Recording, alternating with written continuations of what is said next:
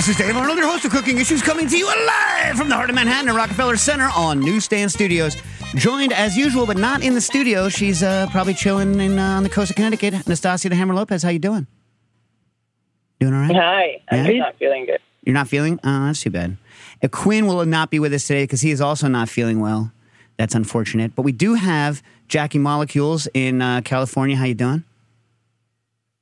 I'm good. Yeah? Good, fresh off my backpacking trip. Oh, oh yeah. We're going to talk about. remem- Remember, we go through it now. We introduce a special guest, and then we shoot the breeze. Yes.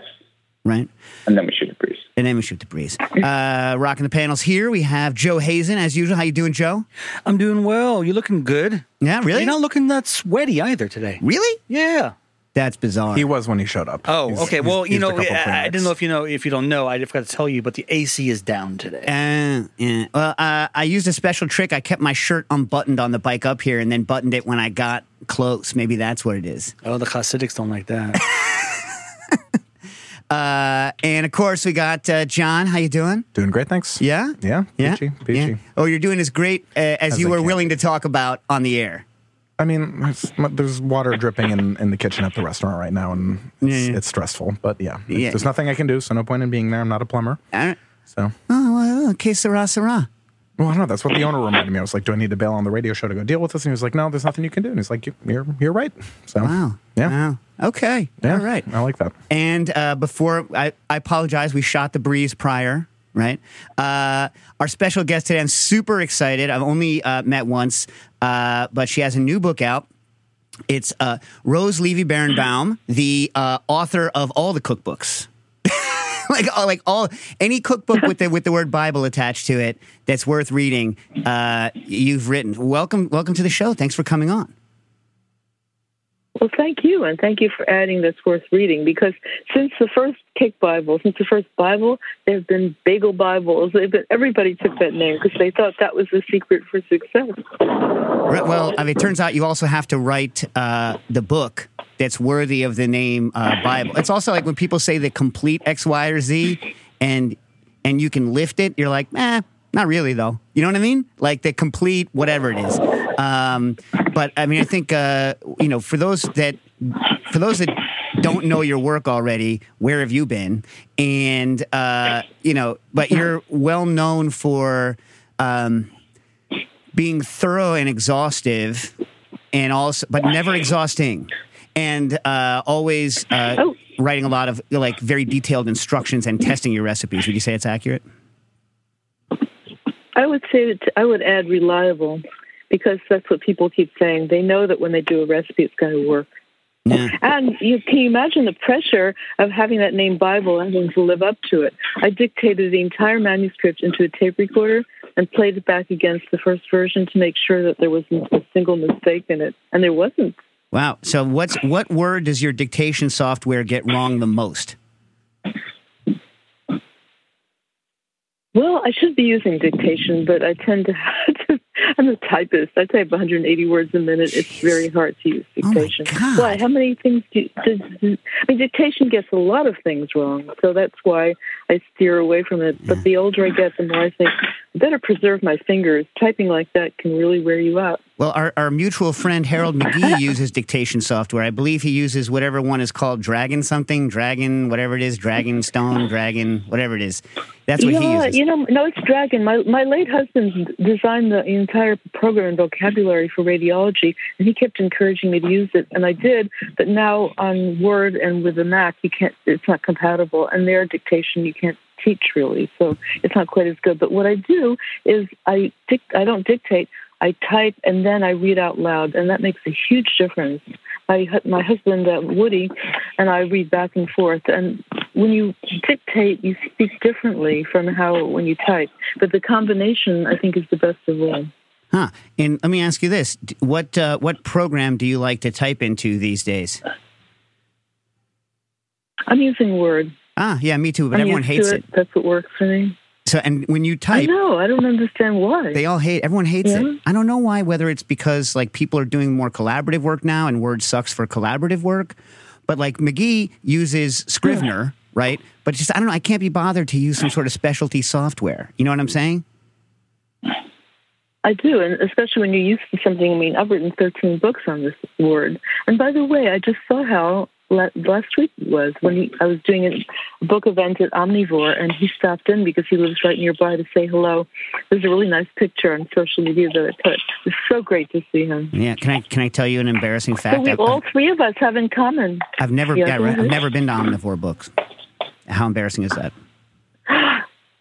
Well, are you on the East Coast? Yes, but I mean, it's not like I've never Or- been to the West Coast. you know what I mean? Like, No, I'm, I didn't mean to imply that. I mean, Yeah. it would be really criminal if you lived here and never went Yeah, there. yeah, yeah, It would yeah. make sense. Your So- book is there, isn't it? Uh, I'll bet your book I don't is know. there. So, that, so John and I both felt terrible because we'd also, until last year, never been to Bonnie Slotnick's. Slotnick, Wow, that too. What Yeah. about Kitchen Arts and Letters? all the time. Yeah, Matt. Matt comes on the Arts. Matt comes on the Mm. show. Uh, I don't know, once every other month or so. He's our he's our current. We used to have a segment called Classics in the Field where we would uh, go over. You know, uh, you know, we actually we've mostly chose classics that people don't read as much anymore. So your books haven't come up. Because Mm-hmm. most people still read them, but uh, you know th- th- things, uh, things like that. By the way, uh, for anyone listening on Patreon, call your questions to uh, 917-410-1507. That's 917-410-1507. And John, why don't you tell them how to become a Patreon member? Patreon.com slash cooking issues. Go there. to- Oh, go for it, Rose. Oh, I was just going to say that. Uh, speaking of classics, we're working right now on the complete new edition and revision of the Cake Bible for its 35th anniversary. Ooh. It's now 34th anniversary. So yes, it's so much has changed in 30 years, even. So, and I, it was 40 years ago I started writing it. So you can imagine the work it is, but it's worth it. So we have listen. to have all new pictures, everything, but it'll be larger. Right, but like, I mean, are you allowed? Are you allowed to say that? Because then people are going to wait to buy the current book. Is um, where you're eating into your own royalties here because they can buy it and be like, oh no, No, and then they have to buy it right again. You know?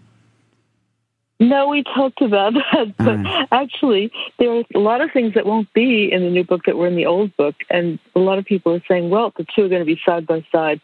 So I would encourage people to get it right away before it goes out of print. But- Ah. But there'll be a transition. I'm So- sure it'll be around for a while. So give us a little taste. When you say things have changed, other than the ovens are different and slash probably better, or at least different and more reproducible in some ways, what else? What else do you think has changed? I think what I'm most proud of, and I wrote an article for the LA Times Syndicate about 25 years ago. It was called Way to Bake. I think over 90% of baking books now are weighing. And the difference now between the original version and this one is that we've gotten rid of ounces completely. That was always so confusing because mm. liquid ounces and weight ounces are not are not the same. Yeah. And so it's going to be a cleaner design. And since it'll be wider, we can we don't have to have the sidebar. We can have a more easy to follow kind of um, design. Yeah. But that's just one thing. In- ingredients have changed. The proportion of yolk to white in an egg has shrunk because they're using younger laying hens. And that makes a huge difference, say, in a genoise, which needs the egg yolk, and they aren't separated. So we're actually separating all the eggs. Uh, flour, they now have come up with what they call an unbleached cake flour, and it doesn't work for many of the cakes. So I was able to, in the current printing, actually add the word bleached in front of everyone. But I never, I never had to write bleached cake flour because the only cake flour that existed was bleached. Right. Well, I had And a this is the conversation huge with. Uh, So- I had a conversation with someone at, uh, King Arthur about this, and I asked them what they add to their cake flour to mimic the chlorination, which is what you need to keep the high ratio cakes up. You know, obviously, and they add. So, I think they add some sort of um, pre-gelatinized wheat starch to it because they do add wheat starch to it. And I was, but you don't think it's effective enough, or is it brand by brand? No, as soon as they came out with the latest version, I asked them to send it to me, and I was so disappointed. It looked like nothing, and I love King Arthur flour, but not the cake flour. It doesn't. The cake doesn't look like anything like it is on the box, even though I followed the instructions the way I'd expect people to follow mine. But what I advise them to do is what they do in England, and that's they heat treat the flour, and that's almost identical to the bleaching. The only difference is a slight difference in flavor because chlorine bleach gives a kind of floral quality. But the point is, it has that fine texture, which it does not have in unbleached flour. Yeah. I've really thoroughly investigated this because the entire British Commonwealth can't use bleached flour. So it was someone in, named Kate Coldrick in the UK, in, in Devon, England, who actually tried the heat treatment that they do in industry and found that it worked. And I actually went to, with her. I went to work with her in England to see the difference between our flour and their flour. So that was a wonderful thing because people all over the world then were able to make cakes that, that rose to the same height and had the same fine texture. So- I call it cake flour. So what's the uh, what's the procedure then for the for the bake out? Well, I have actually a chapter in all of my books since the bake, including the Baking Bible. Um, what you do is, I can't tell you exactly how long, but you microwave it for a few minutes, and then she says it's best to let it sit overnight because it gets slightly loses some of its moisture, but it still would work. And then it's just like another flour, like a bleached cake flour. Huh, interesting. I'll do some Very research. simple. I will do some. Mm. I will do some research. Well, she was wondering why her cakes came out so much lower than mine. And then she started checking what they do in industry because the cakes that you purchase commercially were fine. And she found that that's what they do. They heat treat. And I think they've made it available now to the consumer in England, which is hmm. wonderful. Wonder why they can't use chlorine over there. Why one of those EU? Well, it's not EU anymore, but uh. Well, you know, our USDA is so strict that you would think that they wouldn't allow it if something was bad. And, and chlorine dissipates. So I don't really understand, but I don't get into the politics of it. I just do what works, and, and I'm glad that we can still have it. I mean, it's added to half of our water supplies. I think the issue is yeah. I think that the uh, the issue is that there's such a revulsion against um, the level of intervention in something like flour and how far it's gotten away from uh, you know wheat as a as a as a thing that they you know they're throwing away the baby with the bathwater. And I would bet that 99 out of 100 people don't understand that the the bleaching isn't just about because there's there's other ways of bleaching as well right? That don't that don't have the effect that you and I want right? It's chlorine bleach specifically isn't just about making the flour white. It's about it's about increasing its uh, ability to uh, hold water so that you can do a high ratio cake, right? So eh, because True, I see, emulsify ingredients. right, so because I see it as a functional Mm-hmm. ingredient, it, there's nothing at all bad about it. But whereas people see it as like, oh, white flour is bad flour, therefore if it's whiter, it's more bad. I think that's what it's from. I don't know.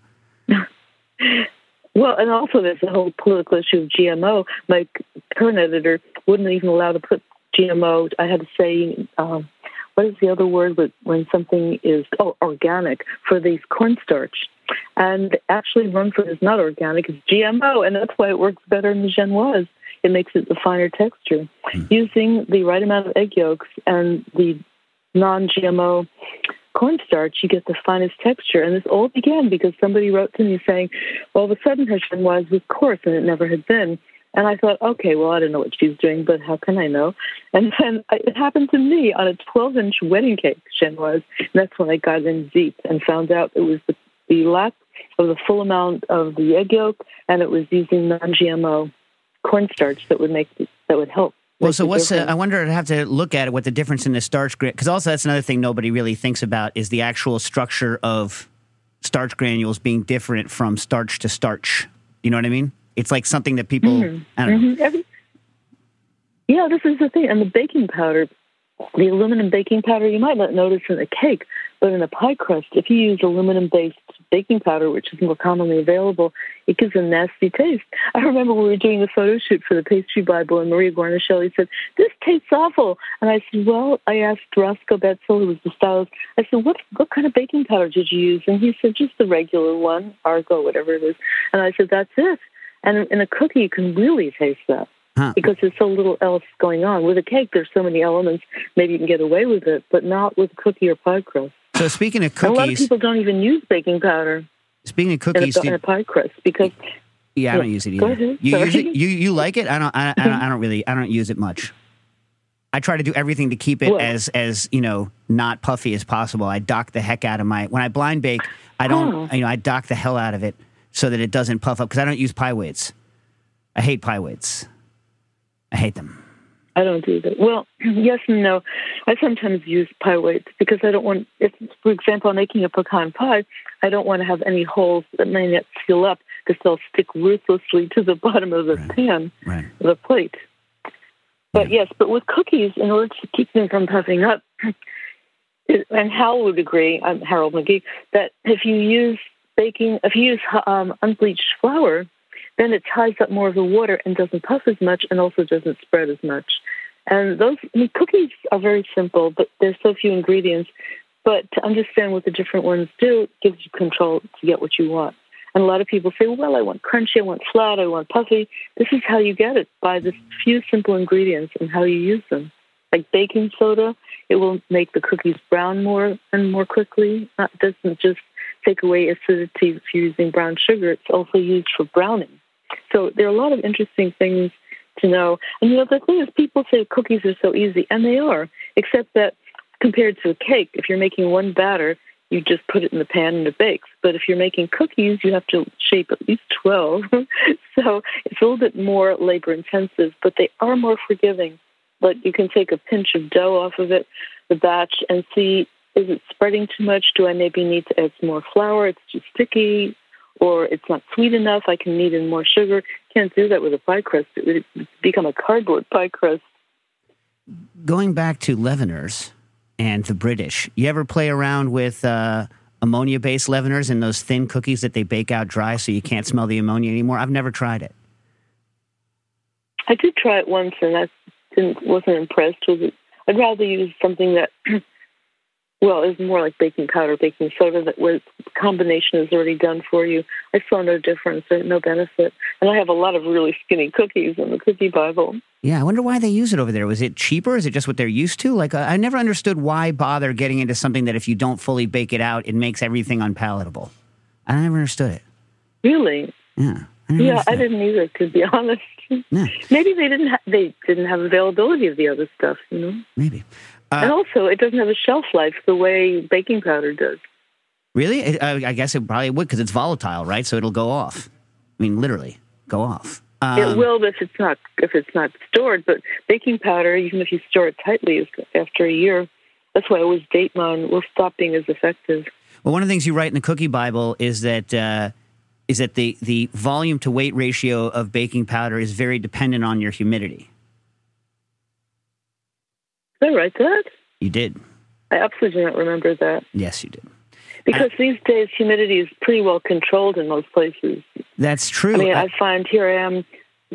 Yeah. What's your humidity? What's like my average humidity is a lot lower than I thought because I have the air conditioner on in the summer. So my average humidity in my house is a lot lower than I would have expected, and my flowers therefore are a lot drier. That's what I'm saying. You know what I mean? Like, and because uh, mm-hmm. I'm writing a book now, um, well, supposedly, and uh, you know, I was kind of really worried about water in my dry ingredients, like how much moisture is there. So, you know, I did a pretty careful measurement of, uh, you know, with very calibrated humidities, and it's quite a huge difference. And my house, but then my house is a lot drier than I thought it was. Do you find that the average person's house is drier than they think it is? Well, you know, ThermoWorks now, they have this wonderful Thermapen that is accurate to within a second. They also now have something that will measure humidity, but I don't go around to people's houses taking the humidity level, hmm. although it's tempting sometimes. But I've worked in, you know, all over the country, and I have not found any difference really in how things work other than meringue. If it's really humid, there could be a problem with meringue. But that's something also that is, in addition to being proud of having converted people to weight over volume, is that also uh, using the right amount of baking of cream of tartar with egg whites, you'll never dry out the egg whites. You know, all the instructions say beat until stiff but not dry, and if you dry them out, they break down so that you lose all your aeration in the, like an angel food or chiffon. But if you use an eighth of a teaspoon of cream of tartar, which is an acid, um, that uh, to one egg white, which normally had been 30 grams or uh, two tablespoons, each can beat till the cows come home. Well, the cows may not come home in a half hour, but I have beaten as long as a half hour, and it never breaks down. The thing is that if you don't weigh or at least take the volume, you're now getting more yolk, more white because if there's less yolk, that means there's more white. You know, so that's one of the things that's really invaluable to know because it makes a big difference. And why do you prefer cream of cream of tartar? Right, right. Why do you prefer cream of uh, mm-hmm. tartar as opposed to other acids? Let's say lemon juice, just because it has less of a flavor impact, or easier to dose for you, or all the no, not that it's easier to dose, but that it's the right level of acidity, and it's just as natural. It's a byproduct of the winemaking industry. Well, I'm for it's it. It's not an unnatural kind of chemical. Yeah, yeah. It's just it works, and I've found that it never gets old. In other, in other words, it it doesn't dissipate. But you've also Lemon juice would probably work too, but you're Yeah. right. It would give it flavor, I don't necessarily want that. And you wrote that though, if you add either too little or too much, it doesn't stabilize it. You, like there's a very sharp kind of peak of stabilization that's right around that that level of um, that level of uh, added acid. Correct? Well, this is the thing. I tested and I kept increasing it little by little, and at a certain point, it went the other direction, and it didn't help. But that's another issue: is that no two sets of baking of measuring spoons is the same. So it, you have to have a little bit leeway. Now, the one thing that really changes the weight by measuring is baking powder. I've discovered, and the only way you can get an actual total standard is either by weighing or by sifting it into the spoon, and then it's always the same. But salt is always six grams per teaspoon. Um, baking soda is always the same, 5.5. But baking powder varies, and it's not because it settles. I don't. Maybe it does. I just have never gotten to the bottom of it, What? and uh, that's why I have a really fine scale for weighing. At What, least I uh, can set the standard. Yeah, wait, you what, what, what brand? Uh, what brand of salt do you use, by the way? What's your go-to salt? Well, I'm glad you asked me that because I can never understand why people would use kosher salt for baking. I, I use a fine sea salt. I always say, well, you're not closer to God because you're using kosher salt. You know, I mean, it's great for when you're salting chicken or meat, but not for baking. I don't. I use it. And I use Baleine, but any fine salt. I Yeah. use uh, I use it for everything because it's what I have. You know what I mean? I only stock kind Uh. of finishing salts and and diamond kosher, but um, but I get your point. And so, because also like on a stovetop, kosher is so much easier. I mean, I, I, I get your point with baking, but you know, on a stovetop, kosher is so much easier to dose than um, you know if you're just doing it by hand. You know what I'm saying? Yes, Um, exactly. Right. So what I do is I always dissolve my salt in the liquids and not in, and I never put the salt in with the solids. I guess that's the way I get around it. But it Oh, would that's be, brilliant. yeah. Well, Yeah, because otherwise I was going to say it'd be hard to distribute evenly, but d- d- dissolving it in the liquid is perfect solution. yeah. That way I don't I'm have to stuff. impressed. I hadn't thought of that. Don't, well, you know who thought of it is uh, Mon, uh, is uh, Monroe Boston Strause. Uh, yeah, they uh, who I who, Oh, a pie marches on. yeah, yeah, yeah. And then you Do you know, want to hear something really funny about our mutual friend Harold McGee? sure. I wrote to thank him some years back about thanking him for coming up with a wonderful technique of rolling the, the butter with the flour in a zip seal bag to flatten it out to make pie crust more fl- flaky, which works beautifully. And you know what he wrote back? You were the one who taught me that. know, hilarious. That's funny. I mean, here are all these people not giving credit and acknowledgement for what they've learned from other people, and Yeah. here we are trying to pass it to each other. Well, you know, uh, that's something I notice in your writing is you always take some time to say where you got a recipe from or where you got an idea from. And there was a period where people I don't think were doing that as much, but I find that in the long run, in the long term, it makes the world a richer place for people to reach back in their writing, and sh- and that allows it just allows for. I, mean, I, I like to think of a like like a scholarship of a recipe or of a technique, and it just is so generous to say where something came from, and also makes I think the writer look smarter, saying you know that this is where they got it from, don't you? Uh-huh. Or no? I love that you said that. That's the way you said it. It's so beautiful. Yeah, that's the kind of history I'm interested in. We all build on each other. I mean, I, if I try to think about something I really invented from scratch, I do have one thing. It's chocolate rolled fondant, which is now being produced commercially in Australia. But there was no such thing. There was plastique, which wasn't worth eating.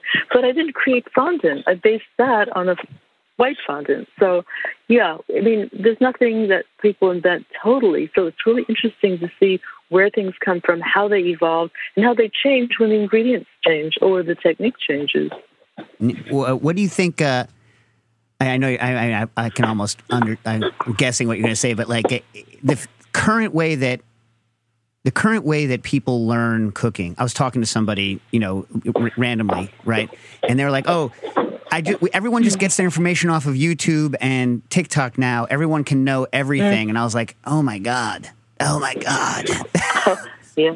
Everything has become much smaller, is all I can say. Yeah. First of all, TikTok is great for quick tips, and I love tips. But for recipes, I wouldn't go there. I mean, the thing is that initially I thought that video was the way to go, and I did video and I had a PBS show.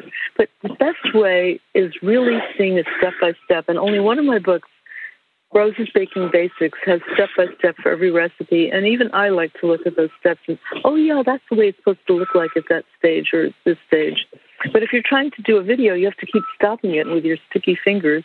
You know, oh, I missed that part. You know what I mean? Right. Well, yeah, and I also like what you said that you go back and look at your at your own stuff, and I think people. I mean, you've been writing books since 1981, right? Roughly since 1981, Yes. and Yeah. so when you've been doing something at a high level for a long time, it's like when you're cooking in a restaurant like you get really good at a particular dish and your hands and your brain mm-hmm.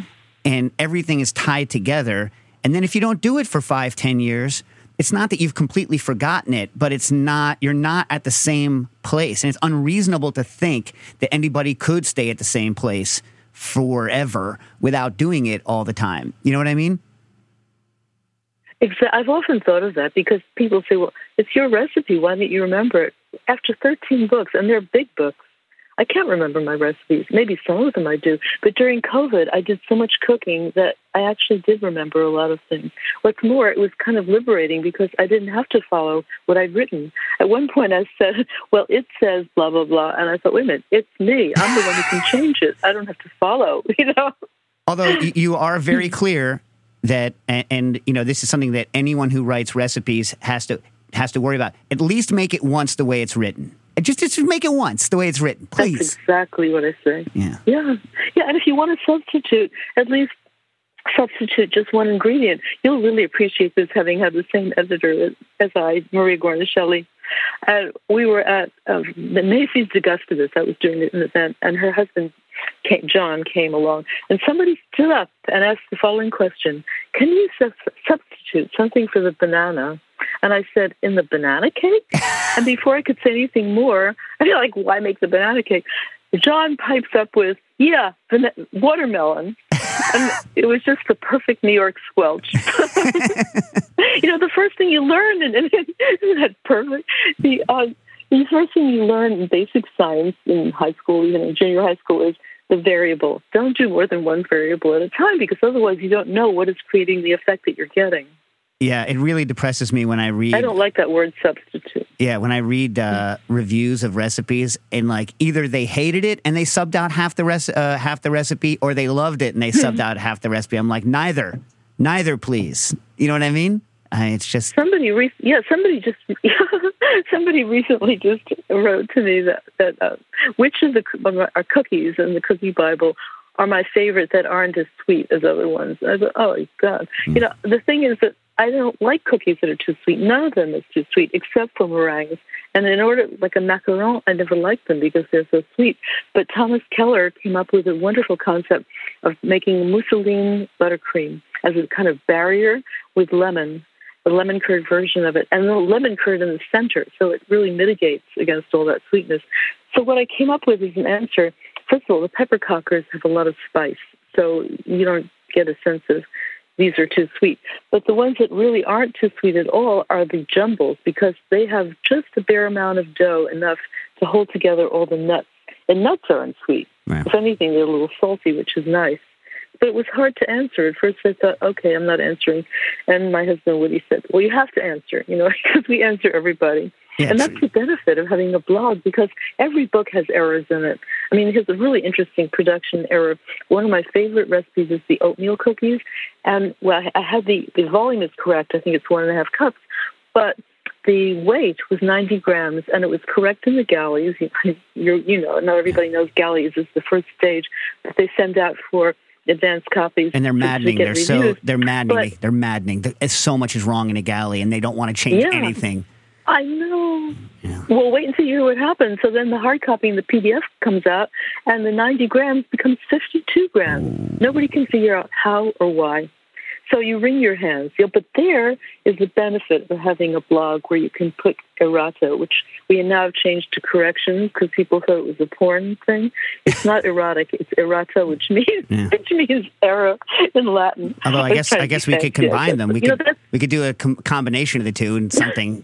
Uh, so th- this reminds me of a funny story. I won't call out the actual author, but Nastasia and I have a mutual friend who, when they did the the galleys, they put in the low res uh, images into the galleys. Okay, wait for it, Stas. You know what I'm going to say, right? I'm not going to say who it is, but. Uh, Oh, yeah, don't give away. I won't give away who it was, but then for the first printing, they actually printed it with the low res Hmm. JPEGs, so it looked like like a, like a, a high school science report circa like 1998, and I was like, oh, oy. Yeah, yeah, publishing people, Oh, publishing. yeah. I didn't see that one, and I get a lot of cookbooks. You can imagine. Yeah, that was depressing. He, he, he, oh, the other thing that, um, again, Stas, don't worry, I'm not going to say who it was, but like, he is also extremely meticulous person. you know what I mean? So it's like, I don't know. I think it almost killed him. Anyway, uh, I'm pretty sure it almost killed. him. So, uh, interesting, interesting. But at least the recipes will still work. Yeah, yeah, yeah, right. It's just Yeah, people, no one, that's will- the no one will bake them because they're gonna be like, "Why is it so fuzzy? I'm not gonna bake that. It's too fuzzy." You know what I'm saying? People are the worst. I mean, Actually, that actually that happened in one of my books too. I can't even remember which. I think it was the Pastry Bible, and not in the first printing. But somehow they came out fuzzy. And you know what happened with the Cake Bible is that I was going to send it to Oprah. I did send it to Oprah Winfrey because she was considering getting married at that time. To offer to make her cake, and I signed it, and I opened it up pretending I was Oprah to see how she would feel, and it was upside down. Oh, Everything was upside down. no, jeez. So anything can happen in publishing. Don't blame the author. Yeah. Always. Oh, I know. And then on Amazon, if that happens, they're like, book was printed upside down, one star. And you're like, come on, people. Mm, people. exactly. They make your book look. Yeah, Yeah, people. yeah. They can ruin you. Yeah, for no reason, for no apparent reason. Uh, there was Hmm. a there was a book that I saw. Yeah, that, like, yeah, that had like the first printing was wrong, and if you look at their Amazon review, the Amazon review, and then people don't buy the book because of the Amazon review, because no one reads to see why it has a Hmm. low Amazon review. I like to do that because I love to hate poorly done reviews. Like I love to go on Amazon Hmm. Find reviews that I find are made by execrable, execrable, stupid people, and figure and like just like go to town on them. And my wife's like, "Again, Dave? Again with the reading the Amazon reviews?" And I don't do it on my own because that wouldn't be too heartbreaking. but I do it like on other people's work, and it's just like, eh, yeah, you know. Oh, this, I've got to tell you, the funniest one ever, awful one that I ever got was the woman who said she threw the cake Bible in the garbage, and, the, and then she her moniker was Horse Lady, and I I couldn't resist. I wrote my comment back was, "If I were a horse, I sure wouldn't want you on my back." Yeah, I mean, I couldn't help it. And the head of Amazon at William Morrow said, "Rose, never put something negative. Take it right off. Never respond in a negative way." But you know, sometimes I get the my sense of humor gets the better of me, mm-hmm. and of course she she criticized me for being inappropriate. So yeah. Yeah. Yeah. You, you, you, you say that you throw like, you know, my work in the garbage and I can't say anything negative back. Doesn't make sense. It is not smart to do though. Your, Whoever your contact was was correct in that it's not in general best not to engage. But on the other hand, I don't, you know, crap, crap on, uh, crap on that person, crap on horse lady. That's all I'm going to say. I don't know who Yeah, it is. but I have to tell you that somebody else who, who criticized me and told me I should cut my hair and have a mole removed on my face. And you know, I wrote to her. I mentioned that Nigella Lawson has even longer hair, and that you know that this is. I, I just answered her in a nice way, and she turned out to be my greatest ally. Wow. Turns out she was in South America, and she loved my work, and you know, so it's, it's true. It's a truism, but it really works. That if you can respond with kindness maybe you have a better chance of getting a good response back, but you'll never get a good response back with a negative. Right. Why did she care about the length of your hair? Like, why was that even germane to like, like your cookbook writing skills? Because she thought as a baker that it wasn't appropriate to have hair that might get into the baking. But the problem is that if you have short hair, you can't see when it gets in the in the in the batter. But if you have long hair, it's very obvious. So Yeah. it's almost an advantage. Yeah, ding, ding, ding, ding. Yeah, like so how, people how you want to gonna? look. They they just want to criticize, but they have to find something to find fault with. Ain't that the truth? Some people, that is. and nowadays, basically, I feel it's even more hardcore because uh, it's much easier to criticize something than it is to than it is to f- like actually understand and say something constructive or nice. And so there's like there's just so much criticism out there because it's just so much easier. You know, criticism is so much easier. And people enjoy reading that more too. Yeah, yeah. So uh, before we talk more cookie, I have a lot of cookie to talk to in the next uh, uh, in the next twenty four minutes and thirty nine seconds. But uh, I want to hear a little bit about this. So you wrote for you know up until like two thousand and two, two thousand three, two thousand four, right? So we're talking about you've already done Cake Bible, you've already done uh, Pastry Bible, you've already done or had almost finished at least uh, Bread Bible, and uh, and all by yourself. Not me. I'm not going to say no one's an island, but you know what I mean. Like not with a collaborator. And then all of a sudden, you start corresponding with this guy, Woody Wolston, and becomes your collaborator. And now, after your your husband passed in 2019, now you're married and collaborating. Like, what's that like? At, the, at like after you've already done so much work to have a collaborator with you, what what is that like? I never would have expected that I could trust somebody on that level. And when I first met him, he baked wonderful cakes from the book. He, he actually brought two that he'd made, but he didn't really have the knowledge of baking the way I do. So he was totally trainable. It reminds me of when I went to study at Wilton cake decorating, and I never squeezed anything out of a pastry bag. And they said, "This is great. You'll learn the Wilton way. That you don't have to unlearn stuff." So over the years, he kept getting better and better. And what a miracle it is to have somebody who can actually help me do stuff and come up with things and have a different point of view, who excels at Excel. I have a horror of the spreadsheets. You know, mm. I mean, he offers a lot of things that I wouldn't have. And I remember when I worked for Dr. Goodbody many years ago. That's Mary Goodbody's father. And she's one of the people. She and Chris Kimball started Cook's Magazine. And when I worked with him, he said, "Marriage is the double-barreled approach to life." And I'm not one who shoots guns, so I didn't know what he meant. so I asked for a definition, and he said that you have a larger vision than just looking through your own personal one. So working with Woody now, I don't think I could do that revision for the Cake Bible. It's too massive if I didn't have him to work with. It's just the greatest gift to have this.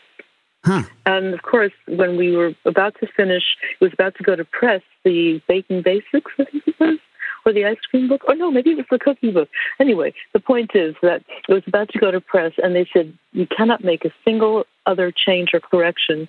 And I said, Woody, this is it. It's our last chance. And I wrote to the editor, Well, I do have one more to make. And that's instead of saying to Woody, my assistant or my associate, I want to add, and now my husband. And I got the response back, wow. So that must be the Cookie Bible because Wow. it's recent. Wow. Well, congratulations. That's And awesome. here's how it happened. I mean, I felt like we were married by then because before my my late husband died, uh, Elliot, he said to each of us separately, Woody, you should move in and take care of Rose. So it was just like a, a blessing that he gave, and a very loving thing too.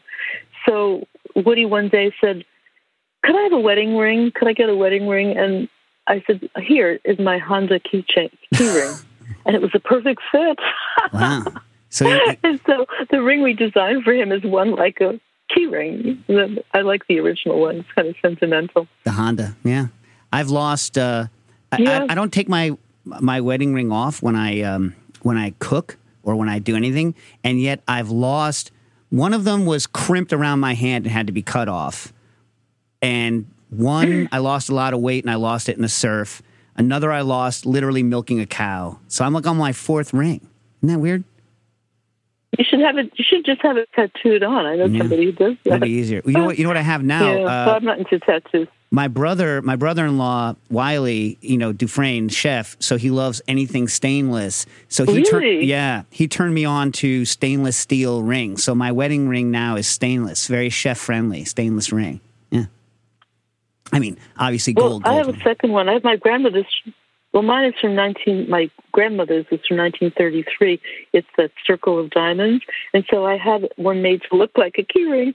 That's a, a circle of black diamonds, and then that ring finger, for some reason, started getting swollen, and I thought maybe black diamonds have a bad effect. Mm. I'm not sure it's good for the body to wear things full time. I mean, without ever taking taking it off. Yeah, I mean, I don't know. Stainless is so inert. So far, like, I haven't taken it off. yeah, I haven't lost this one yet. That's Let's why I'm thinking stainless wood. is brilliant. Yeah, yeah. Well, you know, Mm, and also Wylie living these days? Wylie lives. Uh, he lives in. Uh, I don't. What, what's that neighborhood that's right to the right to the uh, west of Union Square? Like right to the west, and jet. It's not. Chelsea, maybe? Nah, Chelsea. 'cause it's kind of hmm? below Chelsea. It's.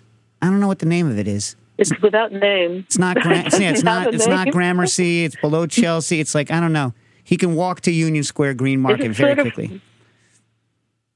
Sort of West Village, maybe? I mean, I've Yeah. lived in that area almost all my life. It's above Anyway, that. I love Wylie. Please say hello to him. yeah, for, I Please will. And give him for, my for, best regards. for those who for those Mm. who who know him personally, he lives in the house that he grew. He lives in, now in the apartment he grew up in. they bought it from his mom. So Wow. hi- his mom decided to move up to uh, uh, Connecticut, uh, and uh, yeah, so they live in in that apartment now. So. It's nice. Hmm. It's nice, and my wife did the redesign for it because my wife's an architect. So you know, keep keep it all in the family. Keep it all in the family. Really? Yeah. Uh, oh, it's so nice getting to know you here. I, I mean, we only met for two seconds, and now we, we actually had a chance to exchange some real information other than cooking. So speaking of real information, Mm-hmm. so one of the so your first book, by the way, uh, the first book that you wrote was romantic and classic cakes, right? And it was for the Great Yes, American Cooking was- School series, which I don't own. It's one of those weird series I don't own. Why don't I own that series? We got to have that on Classics in the Field at some point. Like, what do you think of that series? Oh, Irena was amazing. She really gave me my dress rehearsal book of how to write a cookbook. In fact, I had submitted it single space. That was before computers are the way they are today. I think it was a word processor, and she had to pay somebody to retype the entire thing. We were all learning.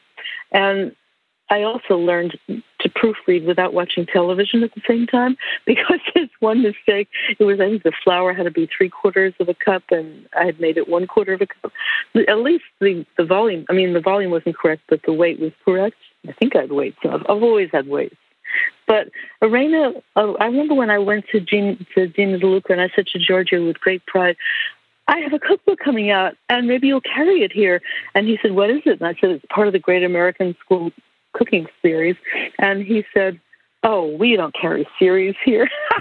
but guess what? They carried the series because it was so well done. Yeah, well, and you know, hmm. I find especially, you know, in the in the '60s, '70s, '80s, and I don't know, I, I stopped following it after that. Some of the best cook, some of my favorite cookbooks are series, right? I mean, like even if they're not really cookbooks, like Time Life series. Everyone loves the Time Life series. Like, why would you be oh, anti yes, I series? have every one of those. Yeah, yeah, because they're Yeah, great. He was kind of a snob, you know. Yeah. But I can't fault him totally because they started something that was really unique and wonderful. I lived two blocks away from Dean & DeLuca. I knew when I went in there my life would change. So Yeah. Yeah, Well, he you- got over it. Your and your books have outlived Dean & DeLuca, so there you have it. Good point. yeah. Not all of them. My two my two savory books tanked. Mm-hmm. I think I asked Julia Child if I if she thought I could write a savory book if it would be accepted, and she said it's very hard to cross that border. She said some people have done it, but it's not easy, and she was right. And people treasure those two books. It's Melting Pot. I think you can get it for fifty cents on Amazon. Oh, and certainly Kitchen Arts and Letters. You can get any book that's been remaindered. Uh, they don't call the, the remainder. That's not a nice word, but Melting Pot and Celebrations are the two books. No, no, Oh. no, check them out, people. Check them out while they're still cheap. We, we'll get all the people to, uh, you know, to, to buy them, and then they, you know, then they'll become collectible. Uh, but that series had some other. is, once you put something in print, it's always there. It's always out there, for better or worse. Well, uh, you know what? I don't have a copy of, and I feel a little bit bad when I found out one of the things that was in it. And the pictures are on your blog. Your blog, by the way, is uh, Real Baking with Rose, and you take questions in like month blocks and then answer them in month blocks. Is that how it works, or in like two month blocks? No, we answer them within 48 hours, Oh. except when we're on book tour. Oh, oh. And even then, we've been answering questions like that low sugar one. right. So you can an- you can ask you can ask questions and have them answered if you go to realbakingwithrose.com. So you you had your You know, we original. do that because out of generosity. But the thing is that it, it, it benefits us too, because we find out what things people need to know, what things people have a problem with. So it's a wonderful community of bakers actually all over the world. But where I had a million, over a million a year, now it's down to so much less because everybody's doing the TikTok, the Reels, the Instagram, the Yeah. Facebook. But we're still keeping it because it's worth it to have a way to reach people and to have people reach us. so you did a. I saw this only on your on your blog, but you did a cookie book, Christmas cookie book, in I don't know when 91, 90, something like this, and in it you Mm-hmm. Yeah, do 91, you were good. you do a a gingerbread cathedral of Notre Dame, and you have a picture of Yeah, it in when. Notre Dame yeah. Yeah, well, the, an architect actually did the drawings of putting it together. And when Notre Dame was burning, and it's my favorite structure in the universe, I actually posted that picture then. Oh, that's me. Oh, uh, yeah. You know what inspired it? Is that in, in the first place is that the stained glass cookies. I thought, what a wonderful rose cathedral window it would be. You know, so I always thought I would do a cathedral with it, but I didn't even put it in the cookie Bible. I don't mean Notre Dame. I mean the stained glass cookies because I've tried every conceivable candy and none of them melts without making holes in it. Huh. So the only way you could do it is with isomalt, which I don't even use. It's a cake decorating kind of thing, Yeah. where it's the sugar and you can tint it. And if somebody was determined or wanted to enter a contest, and you know, people have entered contests with using my recipe and my instructions without credit to me. I'm, or you don't get credit when you enter for a contest. And somebody even won a second place ribbon someplace with it. I love when people are doing things, especially when kids use the book for, or any of my books and win uh, 4-H fair prizes, and their parents tell me that. And you know, the thing is, when my editor said I should do a book for kids, I said kids are doing a better job using my books than grown-ups because they follow directions. They don't think, "Oh, I know better," you know. But then I said, "I'll do a book for kids if you can give me step by step." I thought that would be the deal breaker. I want step by step of every recipe, and she said, "Sure," Wow. and that became Rose's Baking Basics. Huh. Funny how things happen. Yeah. Uh, so speaking of decorations on cookies, let's uh, let me get to some of my questions because I haven't even asked any questions. I haven't I haven't talked about Jack's backpack trip. I haven't done anything. I'm I'm a, I'm a bad man. But let's go. Let's go. Maybe I'll go in reverse. I'll go in reverse on egg whites. You are very Yeah. clear on egg whites that you like to crack them several days before you're going to whip them. Now, I always I know about uh, you know not using hyper fresh egg whites, right? And you know, interesting about eggs, the longer they are around, the more alkaline the egg white be- becomes. But what's the advantage of cracking out the whites a couple of days ahead of time? I don't think I say that for every time you whip egg whites. It's just for the macarons that are so sensitive to everything. No, and I had learned couple when I studied at Lenôtre. Couple yeah? recipes you do Okay, it. because- Yeah. Well, I'm going to now have to check because with the macaron, when I studied baking in at Lenôtre, and I uh, was at the time not in Paris but in Plaisir, and they said older egg whites are the best, and you just leave them at room temperature for a week. Well, I found out with macaron there's such a thing as too old an egg white, and we're not talking about health issues here. We're talking about how they perform.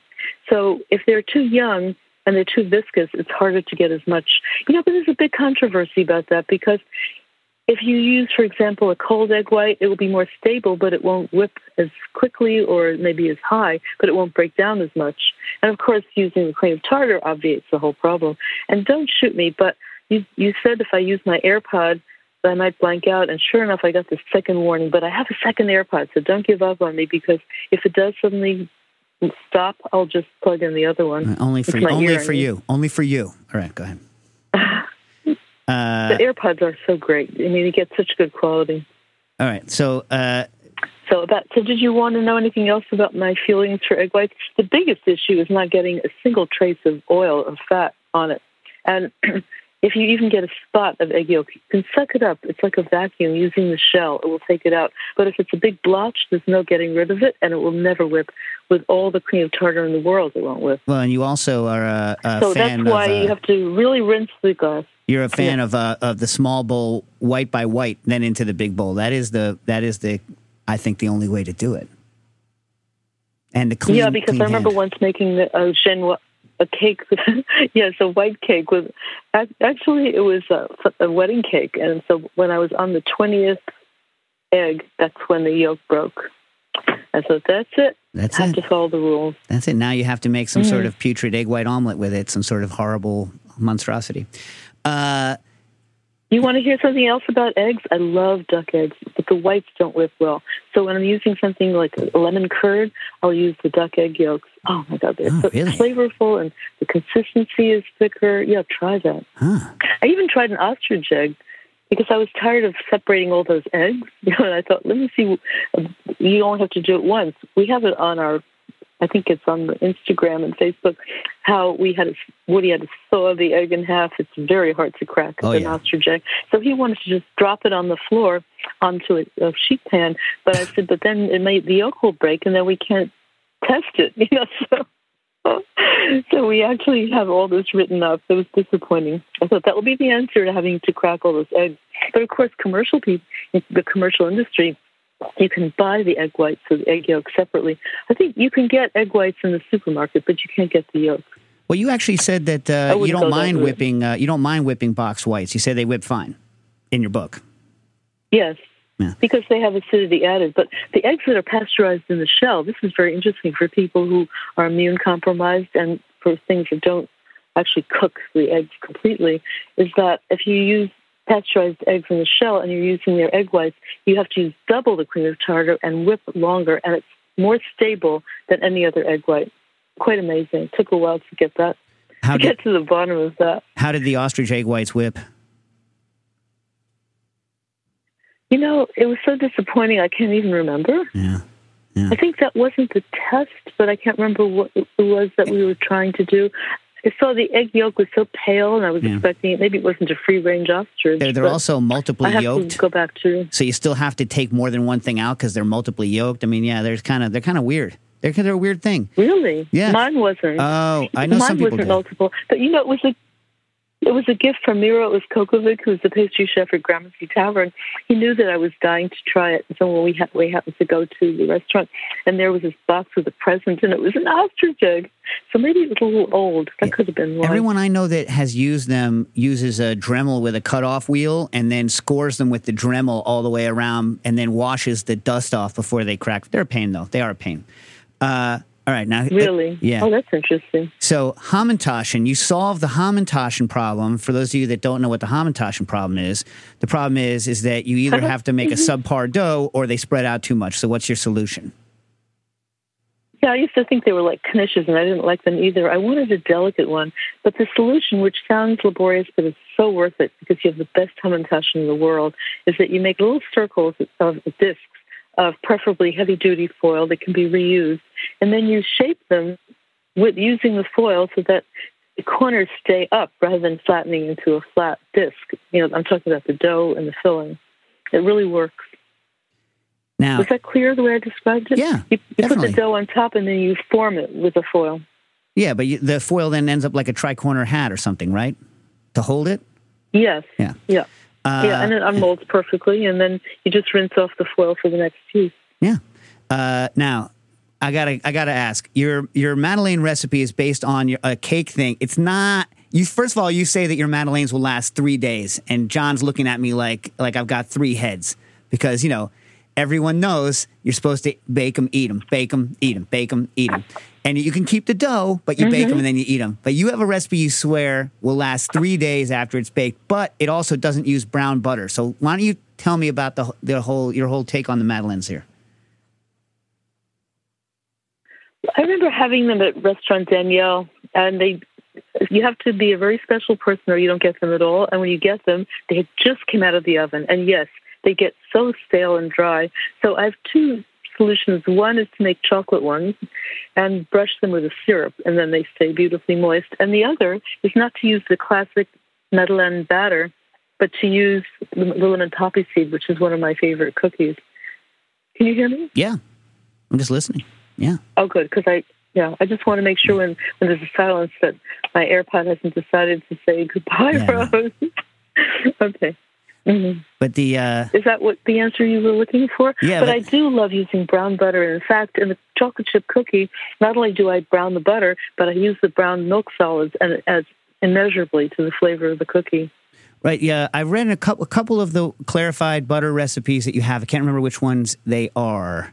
Right. You know, when you clarify it, they go a little brown. Mhm. What about people just subbing in ghee, which has even more of that brown brown milk solid flavor? You, are you a fan or not a fan? Well, I don't think ghee is as dark as I make it. No. I mean, my friend Shilpa, who is now the ed- editor of Food Art of Bon Appetit, um, when we went to dinner at her and Miro's house, she gave me a whole jar of ghee because she had flavored it with curry leaves. Mm. But it wasn't. And I've, I'm in India. I don't find the ghee that I never bought commercial ghee in this country, but I don't find ghee as dark. Well, it's yeah, it's darker than clarified butter, but not as dark as brown butter. Hold on a sec. It's like in between. You know what I mean? In between ratio. I did just lose you there. Well, but if you can hear me while you're getting the other Hello? AirPod in, uh, I have I have to get to the hi One hi. second. One Uh second. oh. Uh oh. I got. Dave, you'll carry it for a second, won't you? I will, but I'm nervous. that I'm not going to get to the two Patreon comments for Oh. for Rose. That uh, you know, I want her to hear very nice things people have said. So she'll come back on. She'll come back on in a second. While while we're waiting, Jack, backpack, what's up?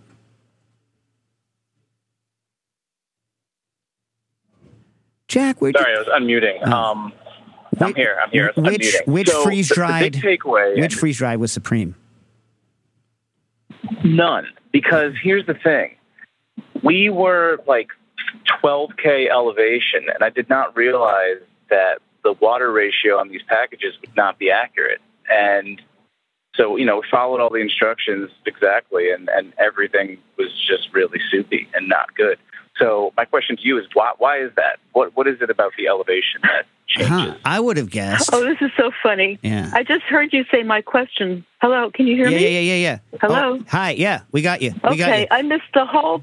I missed the whole part before. Oh, I no, don't know why it took so long. to While you were while you were swapping out, I was asking Jack about freeze dried foods because he just went on a backpack trip and was trying a bunch of freeze dried foods at Oh. altitude over twelve thousand feet, and he said all the recipes came out very soupy, and I would have actually expected that they might not work right, but I would have expected actually the opposite because uh, water boils off so Yeah. quickly at high uh, altitude that I would have guessed that you would have had to add more, more water. So that's kind of interesting. Should Interesting. some Chinese MREs. Unless it wasn't hydrating properly. I properly. did a class. Huh. I did a class that for must- that craft must at high altitude. Yeah, actually, It's the, hard. the cookie I mean, Bible, the cookie Bible, well. Bread works well. cookie Bible says go to the USDA. Gives a bunch of places to go uh, look for high altitude, high altitude stuff. Um, Yeah, because, you know, Susan Purdy wrote a book, Pie in the Sky, and she actually went to three different altitudes, almost had a divorce because she left her husband for so long to do it. I mean, this is noble, you know, to, Yeah. the baking community. She wanted to actually see how things work at different altitudes. Otherwise, you can only speculate. You know, you just mm-hmm. can't know. It's like the proof is in the pudding. It was Cecily Brownstone of AP who was my mentor, and she said, Rose, never be a typewriter cook. And as a typist, I thought, well, what, what's wrong with being a typewriter cook? I asked for a definition, and she said, a typewriter cook is someone who thinks, okay, this will work. I don't have to test it. You always have to test it because you just never know. so I want to read these things from our Patreon guests. Uh, this is from Will Robinson. Not a question, good. but if there's time to mention it, my bread journey started uh, with Rose. I read the Bread Bible cover to cover in one sitting in the fall of 2013. I had just met my wife and needed to be cooler, so I taught myself how to bake in two weeks when she was at a conference. So basically, RLB changed my life. That's from Will Robinson. Uh, and then uh, Christat writes in RLB was my entry into baking as a science. Her book is worn, stained, and ganache smeared. Until then, cooking was a little bit of this and a little bit of that. I was uh, n- and am not an intuitive cook. I didn't get it. She introduced me to cooking I could study, measure, reproduce reliably, and be confident in my results. I am the cook I am today, a passionate amateur, and love cooking because of the Cake Bible. In 2017, I was diagnosed as celiac, uh, a blessing for my health, but devastating for my passion. So now I, I'm a cook instead of a baker, but I'm learning to use precision, ingredient knowledge, and repeatable results as my guide. Thank you, RLB. Those are from our listeners. Uh, and, Oh, those are beautiful. Oh, thanks. And then, I mean, don't thank thank them. And then, uh, in the little time we have left, we shared uh, an editor and a, a person for a while, Maria Guarnaschelli. You want to leave us with some Maria Guarnaschelli, some choice Maria Guarnaschelli uh, info on the way out? Well, she was one of the most intelligent people I've ever known, but also, in her own opinion, one of the scariest. She- said, "Yes, I'm crazy. Everybody knows I'm crazy."